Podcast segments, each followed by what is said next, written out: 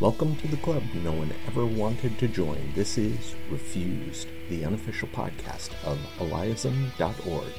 Having a tough time spelling that? It's an acronym for I Live in a Sexless Marriage. Listen to stories, articles, and sometimes the dark humor experienced by those in sexless marriages here on Refused. On ILIASM.org, you'll see much wiser people than me give advice on coping with sexless marriage and you may see my less useful posts under the name Mirror Orchid. Until then, you've suffered enough. On with the show. This is the first of a six part series which appeared on the Curmudgeonly Librarian blog in 2015. As a foreword, for the purpose of pronoun simplicity, note that this post and the others to follow are addressed to refused husbands. However, refuse wives, if you are the one in the marriage who desires more sexual intimacy, please keep listening because pretty much everything CSL has written applies to you as well. As always, this caveat CSL is unabashedly and unashamedly a conservative Christian, and what he writes reflects his belief. Forewarned is forearmed, and if that is too much to swallow, then please spare yourself any perturbation. No harm, no foul, as they say. Addressing the Sexless Marriage, Part 1.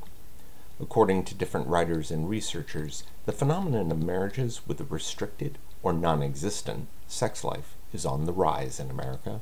One figure I've seen tossed about says that in one in five, 20% of all marriages are sexless, or nearly so. I've hinted at the topic in previous posts, but now I'm going to write about attempting to address and change a sexless marriage. Before I do, however, I want to give some pre advice, something for anyone who finds themselves in this situation, and that is to give serious thought to your approach before starting any course of action. Approaching a spouse who is throttling the marriage bed is not an easy task. A sexless marriage isn't dealt with by a casual, hey, you know, our frequency is down and I think we should make love more often. Anyone expecting a, you know, you're right, let's get it on, is living in la la land and has low flying Florida waterfront property in their investment portfolio. Yes, a spouse who creates the sexless marriage needs to be confronted, but before the throttle E approaches the throttler, he or she needs to do some serious thinking. First, count the cost. In Luke 14, Jesus told this small parable Or what king, going out to encounter another king in war, will not sit down first and deliberate whether he is able with ten thousand to meet him who comes against him with twenty? And if not, while the other is yet a great way off, he sends a delegation to ask for terms of peace. In the same vein, the refuse spouse needs to decide if going to the mattresses is worth it. One man I know said that the stormiest two years of his marriage were the two years he refused to let the sexless state of his marriage be. He could have just sucked it up and continued in his denied state, but since he'd been pretty much sexually denied for 15 years, he'd had enough. And so he and his wife fought about sex for two years. Anyone in the same situation will have to give this possibility consideration. After all, is a marital sex life worth the ruckus that it will take to create one? Or is marital peace so dear as to be purchased at the price of accepting imposed celibacy? In a previous post, I presented a quote from Dr. Corey Allen taken from a Sexy Marriage Radio podcast. Quote, even before you have this conversation, and I'm going to speak directly to the partner that is interested in sex in the marriage, before you even have this conversation, you need to have a little, maybe a lot, of soul searching. Is a sexless marriage a deal breaker for you? What do you really believe? What do you really want in your marriage? Is life without sex with your spouse a possibility? Is this a deal breaker? That's a rough, tough journey. End quote. I'm presenting this quote. Anyone thinking about confronting their sexless marriage, stop and think long and hard about it first. Here's why. It might go well. You say to your wife, Wife, I'm not happy with our sex life. We don't make love anymore. We need to reactivate our marriage bed. And there is a chance that she might say, You know, you're right, let's. But there's also the chance that she will say, Sex! That's all you ever think about. You're a sex fiend, a sex addict. Why don't you learn some self control? I know of one man who approached his wife with his concern and suggested marriage counseling, and was met with a full blown screaming temper tantrum in the middle of the kitchen that only ended when he promised that he would never mention it again. That show of strength on his part, being willing to back down in the face of emotional bullying and threatening, pretty much sealed his sexless state for the rest of the marriage. So, before beginning the action of dealing with the sexless state of your marriage, heed Corey Allen's advice and do some serious soul searching. Just how important is having a sex life with your wife to you? I don't know your situation, the length of time that you have been frustrated in your marriage. I know of men and women who tell of being kept nearly sexless for 20 and 30 years. If your situation is that it's only been five or six years, ask yourself, how long are you willing to go along this way? Another five? Ten? Can you go an entire marriage being denied a sex life? These are serious matters. And notice what Corey Allen says to consider. Is a sexless marriage a deal breaker for you? Are you willing to stay in a sexless marriage in which your spouse imposes celibacy on you? I can hear the question CSL, don't you support marriage? Yes, I do. However, in the words of that Cole Porter song, I'm always true to you in my fashion, I'm always true to you in my way. I support marriage in my fashion. However, my support for marriage might not look like someone else's support for marriage. I have made clear in earlier posts on my blog that I believe that the church has created an idol of marriage and condemns Christians needlessly to a life of misery in the name of holy matrimony. But let me turn this around and ask you this Do you know who isn't supporting marriage? The throttling spouse who chokes the sex life out of a marriage for whatever reason. That's who.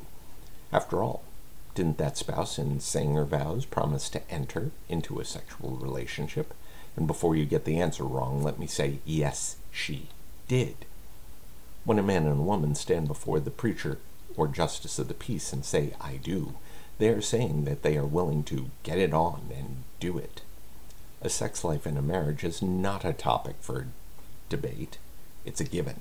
In my covenant or contract posts, I wrote that marriage is a contract which can be broken and voided.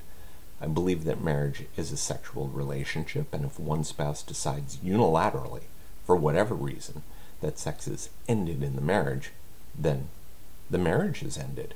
Why?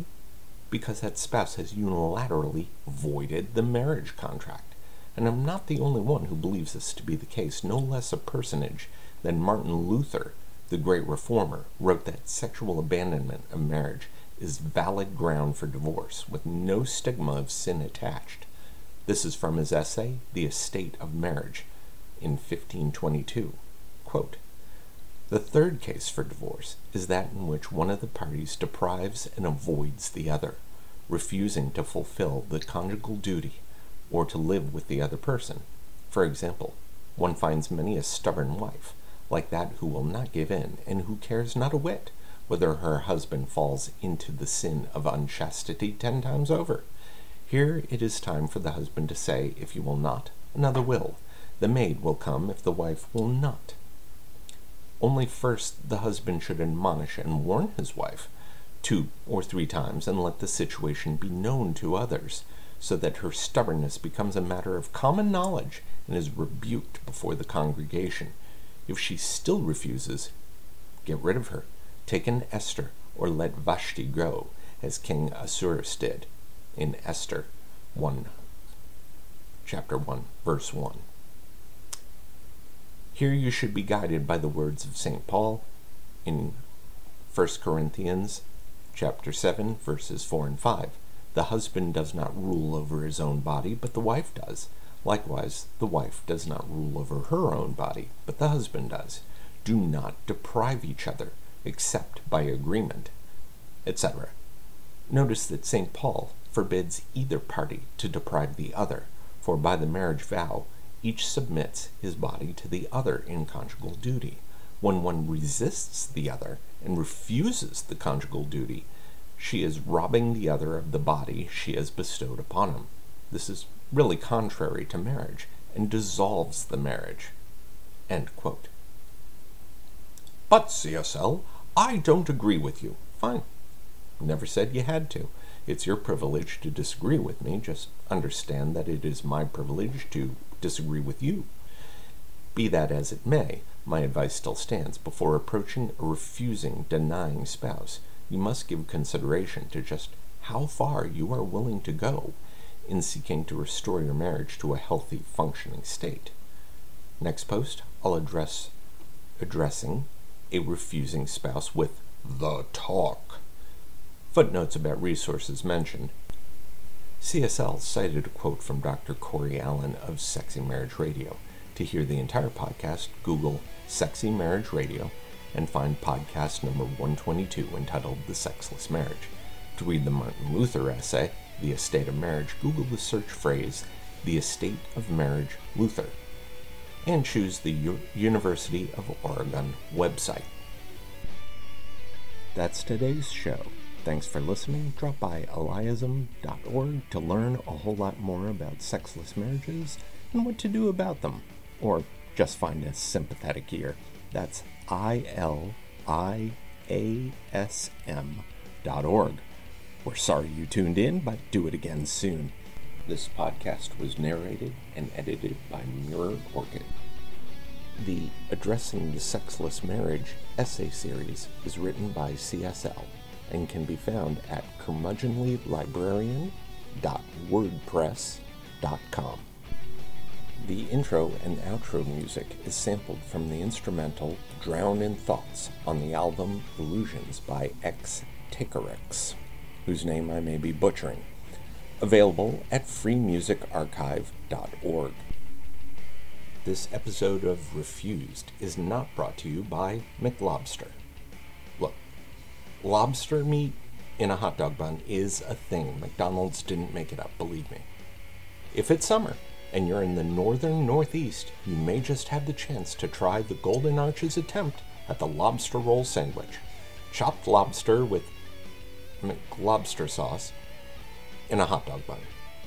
McLobster, be sure to use your best Pepperidge Farm guy accent when you order. So long, you're not alone. It'll be okay. I need a better sign off.